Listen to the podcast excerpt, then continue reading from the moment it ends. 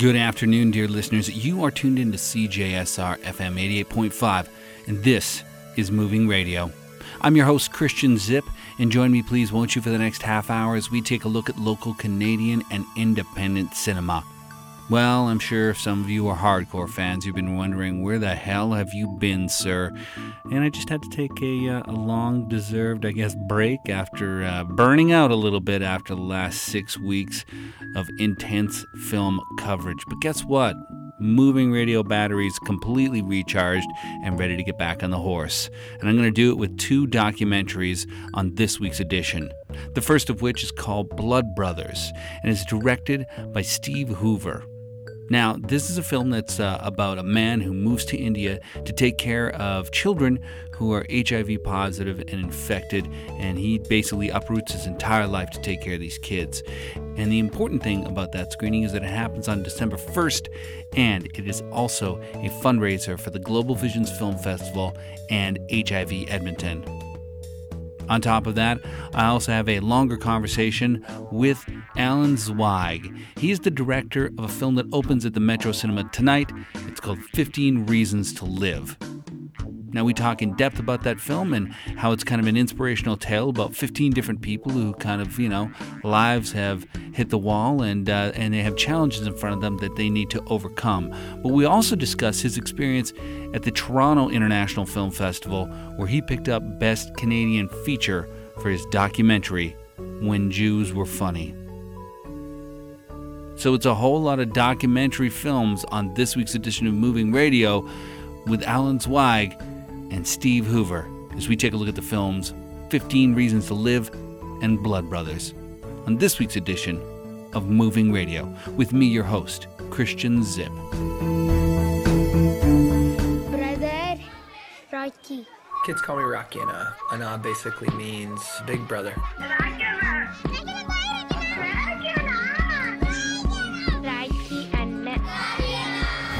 I didn't know what I was going to find in India. I didn't really like kids, to be honest with you. I guess I was looking for something more shocking.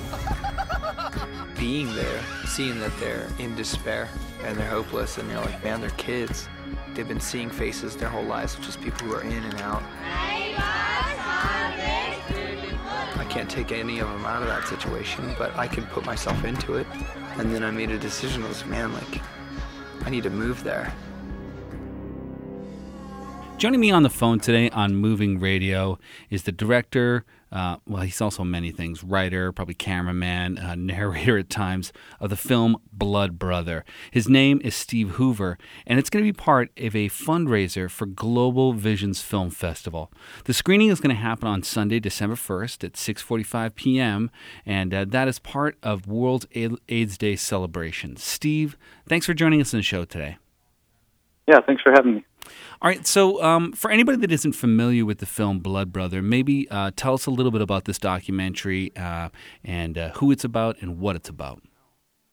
Sure. So Blood Brother is about Rocky Braat, who is a very close best friend of mine. We met in college, and basically we lived together for 7 years, and he ended up moving to India to basically live with a group of HIV-positive orphans. And the film, more than anything, kind of chronicles his ultimate sort of transformation to becoming an Indian and to fully committing to being in India, really for the rest of his life. The film was told from my perspective. The first time I go to India, the first time I've ever been to India is in the film.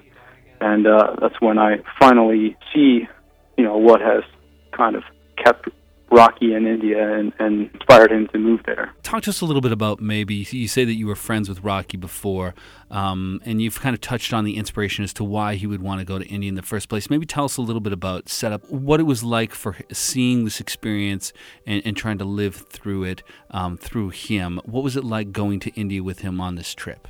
Well, by the time I finally went to India, Rocky had already established a life for himself there. He had been living in a village for a year and a half and had been, teaching in the village and, apart from that, working with the kids in the orphanage, the HIV-positive kids, for over a year and a half. He had already invested a lot in being there, and I had heard about all this stuff from a distance.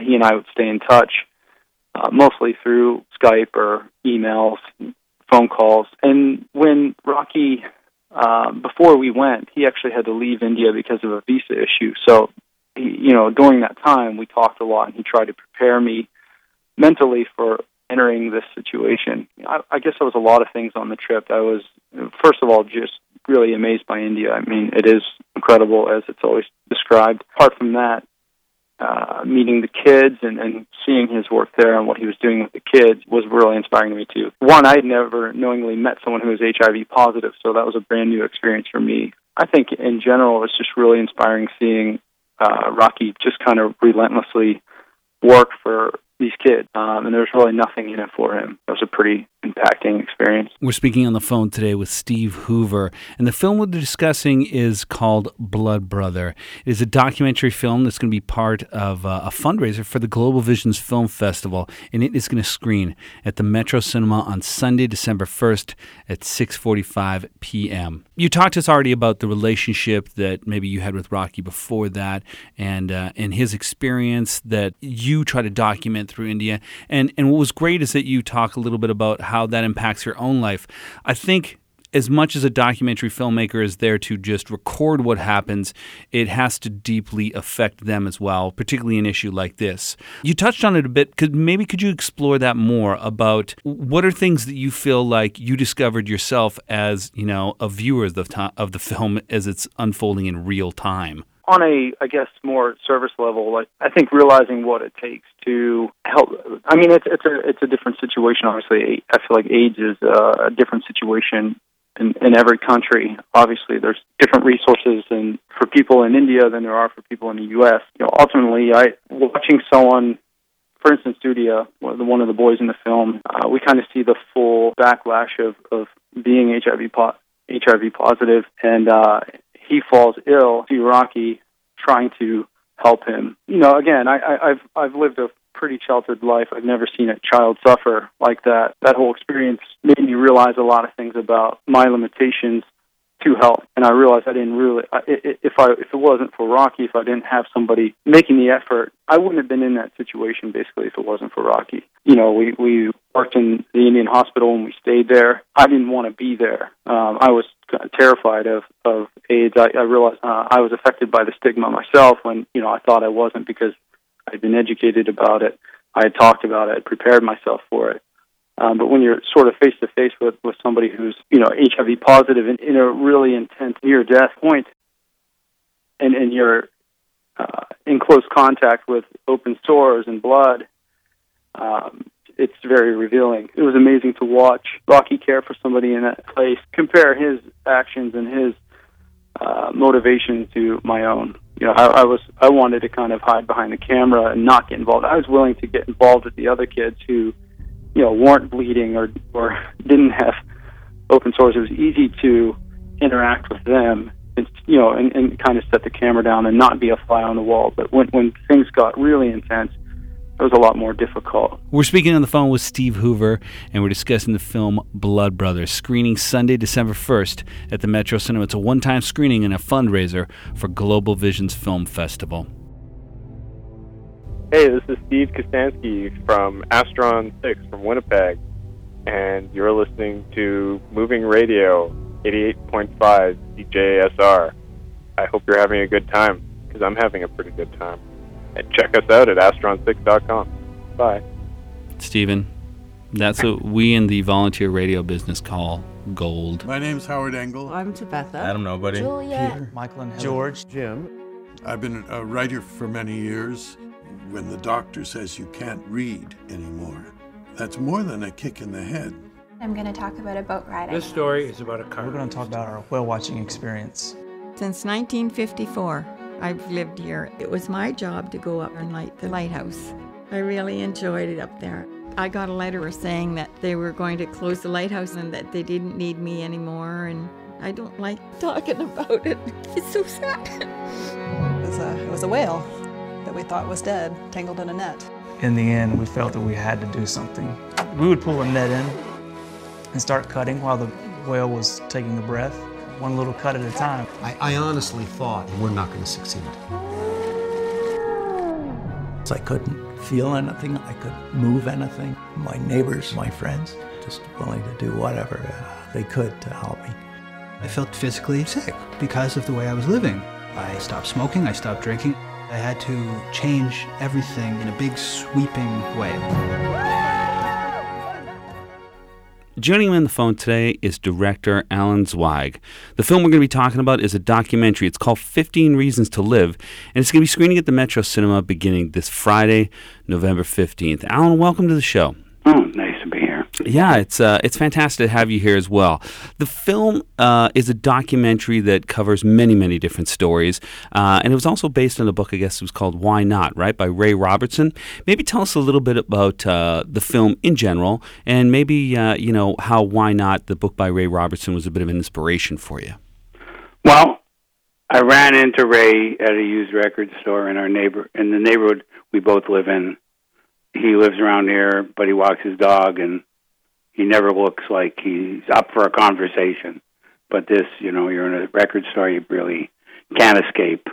So I was just talking to him about his books, and he told me that he had a nonfiction book coming out in the fall called, well, he told me it was called 15 Reasons to Live.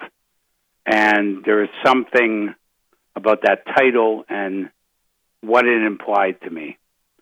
A number of things that it implied that I wasn't even aware of, that it's just almost like a light bulb went off, kind of like, I'm going to make that film, even though I didn't know what that film would be. And I think that one of the things that appealed to me about it was that it was a list, and that a list implied that you would tell one story after another. That was not just a challenging way to make a film or a documentary, but one would say almost a wrong-headed thing. That is not the way one tells 15 stories generally. But there's just something about it. I think also the fact that 15 Reasons to Live sounded vaguely life-affirming, and I was at a moment when maybe I wanted to make something life-affirming, although I think all my films have been, but maybe this would be overtly life-affirming. I had a story of a friend, Jack Breakfast. The story is in the film, as it turns out. It was like I was looking for a film to tell that story in. When he said 15 Reasons to Live, I just thought, 15 stories like Jack's, that'll somehow be a film. I think there's more to it than that, but I don't want to take the whole interview talking about my reasons for making it. Well, no, that'd be okay. We want to talk to you, Alan. We want to hear about those things. Maybe if you're not, comfortable or don't want to dwell on that too much, maybe let's talk about, you mentioned briefly just Jack as being one of the people that you cover and whose story, whose life you talk about in the film and examine. Maybe give us a little bit more insight as to some of the other subjects within the film, feeling like hitting as many as you like. Essentially, when I saw Ray's book, eventually, there were 15 words, basically, love, art, home, things like that. And those, his book really was not stories, it was a bunch of essays. So basically, I just decided I am going to be as true to not exactly the book, but the list as I can be. I'm not going to make 14 reasons. I'm not going to drop any of them. I'm not going to put in any of my reasons. I'm going to sort of pay tribute to the fact that this is what inspired me, and I'm going to try and make... And, it was based on the idea that really it almost didn't matter what the stories were as long as they were, good stories about the struggles, small and large, that human beings go through. So, and I didn't even think... At the time, I wasn't really thinking about struggles. I was just thinking about the things that make life worth living and how sometimes we have to fight for them or grab them harder than we thought. When I had these words in front of me, it was like I had a lot of rules for stories that I wouldn't do, some small stories. I didn't particularly want to tell any of my own stories, but it turned out that at first, out of desperation, there was just one that I was having a lot of trouble with, and I had a story that I thought fit. So, we have solitude. The first story in the film is love, and it's a story about a man who walked around the world and the love of his wife who let him do it. The second story is solitude, which some people might consider a strange choice for a reason to live, but it's one of Ray's choices, and I thought, you know, it was something I related to. You know, I appreciate my moments alone when they come. Perhaps I need them. And in the film, we tell the story of a woman who has 5 children, and the only place she can find any solitude is in the mall around the corner. The fourth story is art. It's about a man who actually is a writer, but he wakes up one morning and has a stroke, and he loses the ability to read, reading has been important to him his whole life, not just because he's a writer, and how he fights to regain what little ability he has. And you kind of referred a little bit to the actual structure of the film as wanting to make them almost like chapters in a book, right, where you're going through each one individually. And some people had maybe said, oh, you don't want to do that narratively. So what was, I mean, you kind of talked a little bit about the choice of deciding not to interweave them all. But why would that be a problem? Is it too much of a challenge to the audience? Did you have too many people who were like, that's not what people are used to watching? Nobody actually said it to me. I knew myself quite well that was... I mean, I think I could explain it to you this way. I've made 4 films where I told collective stories, weaved interviews. You know, you take an interview, you cut it into 10 pieces, and you drop it in the film in various places, and you do that with everything. And, you know, it totally works if you know how to do it. I did it so much that I actually started to feel guilty that it was like such a good trick. And I often wondered, what would it be like if I took that trick away from me, if I took that bit of, film craft away from myself? And I think I really was looking to do that, even though, it might be self-destructive on some level. And that was another one of the things that attracted me to the idea of 15 Reasons to Live. If I had let myself intercut the stories, well, I don't, honestly, I don't think it would have worked. I don't think if at the end somebody had said to me, okay, you've had such trouble telling the stories without intercutting, now go ahead, intercut them. I don't think I could have. But in any case, that was just one of the disciplines I imposed on the film right from the beginning. We're going to tell one story after another because it's a list, because the first story is art. We're going to do art. And then when we finish art, we're not going back to it. And, could that feel like a film rather than a bunch of short films that happen to, run consecutively? Could it feel like a movie? That was the idea. And I liked that challenge, even though, partway into it, I hated that challenge. But that was another one of the reasons I wanted to do it. It comes down to it just like I realized after I started making films rather than before that I love stories and I love hearing stories and I love to tell stories, and I was just looking for another way to try and tell stories.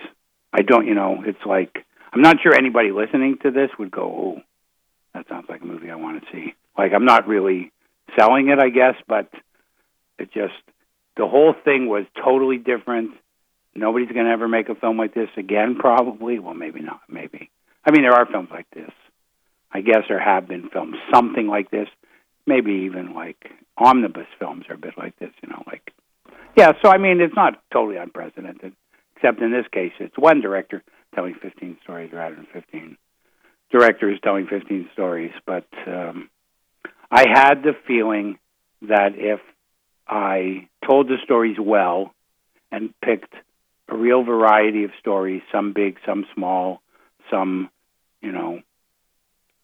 just tiny stories and some more inspiring stories. I had the feeling that if I did that and I told the stories in a somewhat similar way and shot them in a similar way and found the right order for them, that there would be a flow to it that was as accessible as any normally structured movie, and might even, you know, bring something with it that you could never get any other way.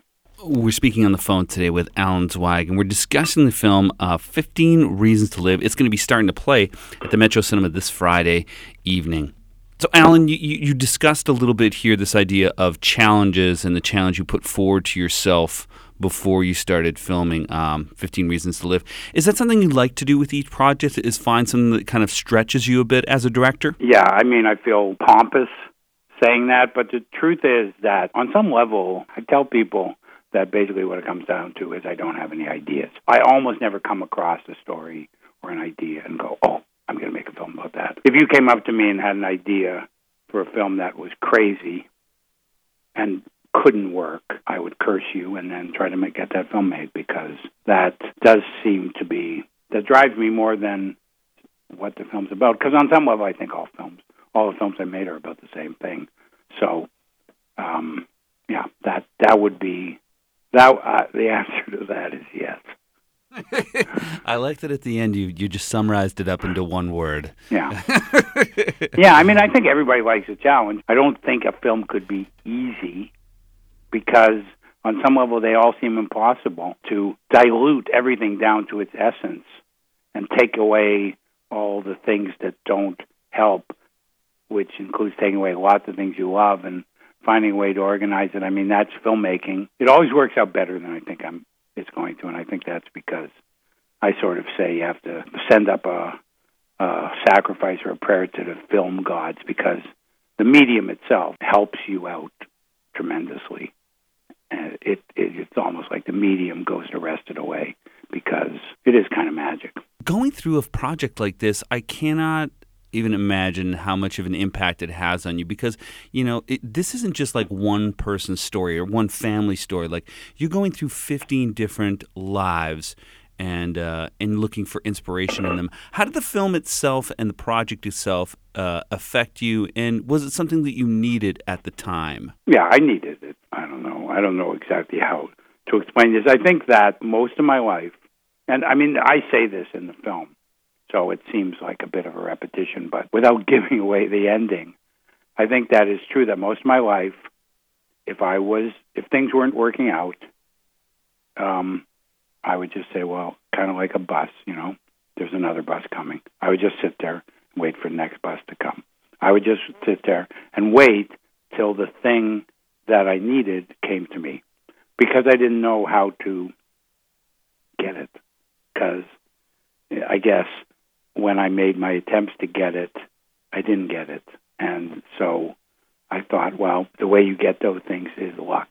The way you get those things is, yeah, basically luck, good luck, bad luck. That's what I probably believed in. So like I said, you know, the guy who forgets how to read, if that was me, audiobooks. Like, you know, it's not like I'm just not going to work that hard. It's like, okay, somebody wants me to not be able to read. I don't need to read. I'll get voice activated, whatever. I'm just not going to read. It's just, I'm not, no matter how much it means to me. You know, if we move on to what is your latest project, I guess, When Jews Were Funny, you know, you had a really positive TIFF experience this year. Maybe just talk to us a little bit about that film as well, and the good things that came your way with that film. As I was preparing to do 15 Reasons to Live, I put in this application to make this other film that I really didn't think would happen, because for many reasons. And then we got the money, and then it turned out we had to make the film more or less at the same time as we were making 15 Reasons to Live. So I shot it in between breaks on 15 Reasons to Live, and then the next day, or you know, we locked picture on 15 Reasons to Live on a Friday, and Monday we went and shot one more week and then started editing it. So it ended up that 15 Reasons to Live premiered at Hot Docs in April, May, and we're lucky enough to get the other film into TIFF. I haven't had a film in TIFF in 24 years, and part of the reason is because when my first documentary, Vinyl, was rejected from TIFF in 2000 and accepted by Hot Docs, it just ended up being... The film did amazingly great, at Hot Docs, and then I just became this Hot Docs guy. And, you know, then my next 4 or 5 films got into Hot Docs. So it just turned out that When Jews Were Funny was finished in the summer, around the time TIFF is deciding, and way too early for Hot Docs. So, you know, we applied to TIFF and got in. And I will admit that there is a prize at Hot Docs for Best Canadian Documentary. I have never won that prize, but every year I thought I was going to win it. And a couple of years I was runner-up, and I got an honorable mention. But, you know, each film did better than the last one, and people would start to say, you're going to win this year, you're going to, and I never did. I only say that to contrast that with, I knew TIFF gave out prizes. They don't give out a Best Canadian Documentary prize, but I knew they gave out Best Canadian Feature prize, but that was completely off my radar. I didn't consider it. When they phoned me the night before the brunch and said, you have to come to the brunch, which implies that you won something, I just went and looked at the list of prizes that you could win, and I couldn't figure out which one. I thought maybe I won an audience award or something like that, but the idea that I won a jury prize, that a documentary won the jury prize in a category that is, you know, more or less made for narrative films, which is, you know, a prize that a documentary has won, let's say, maybe 3 times in 30 years or something, or how many years they've had it, 25 years.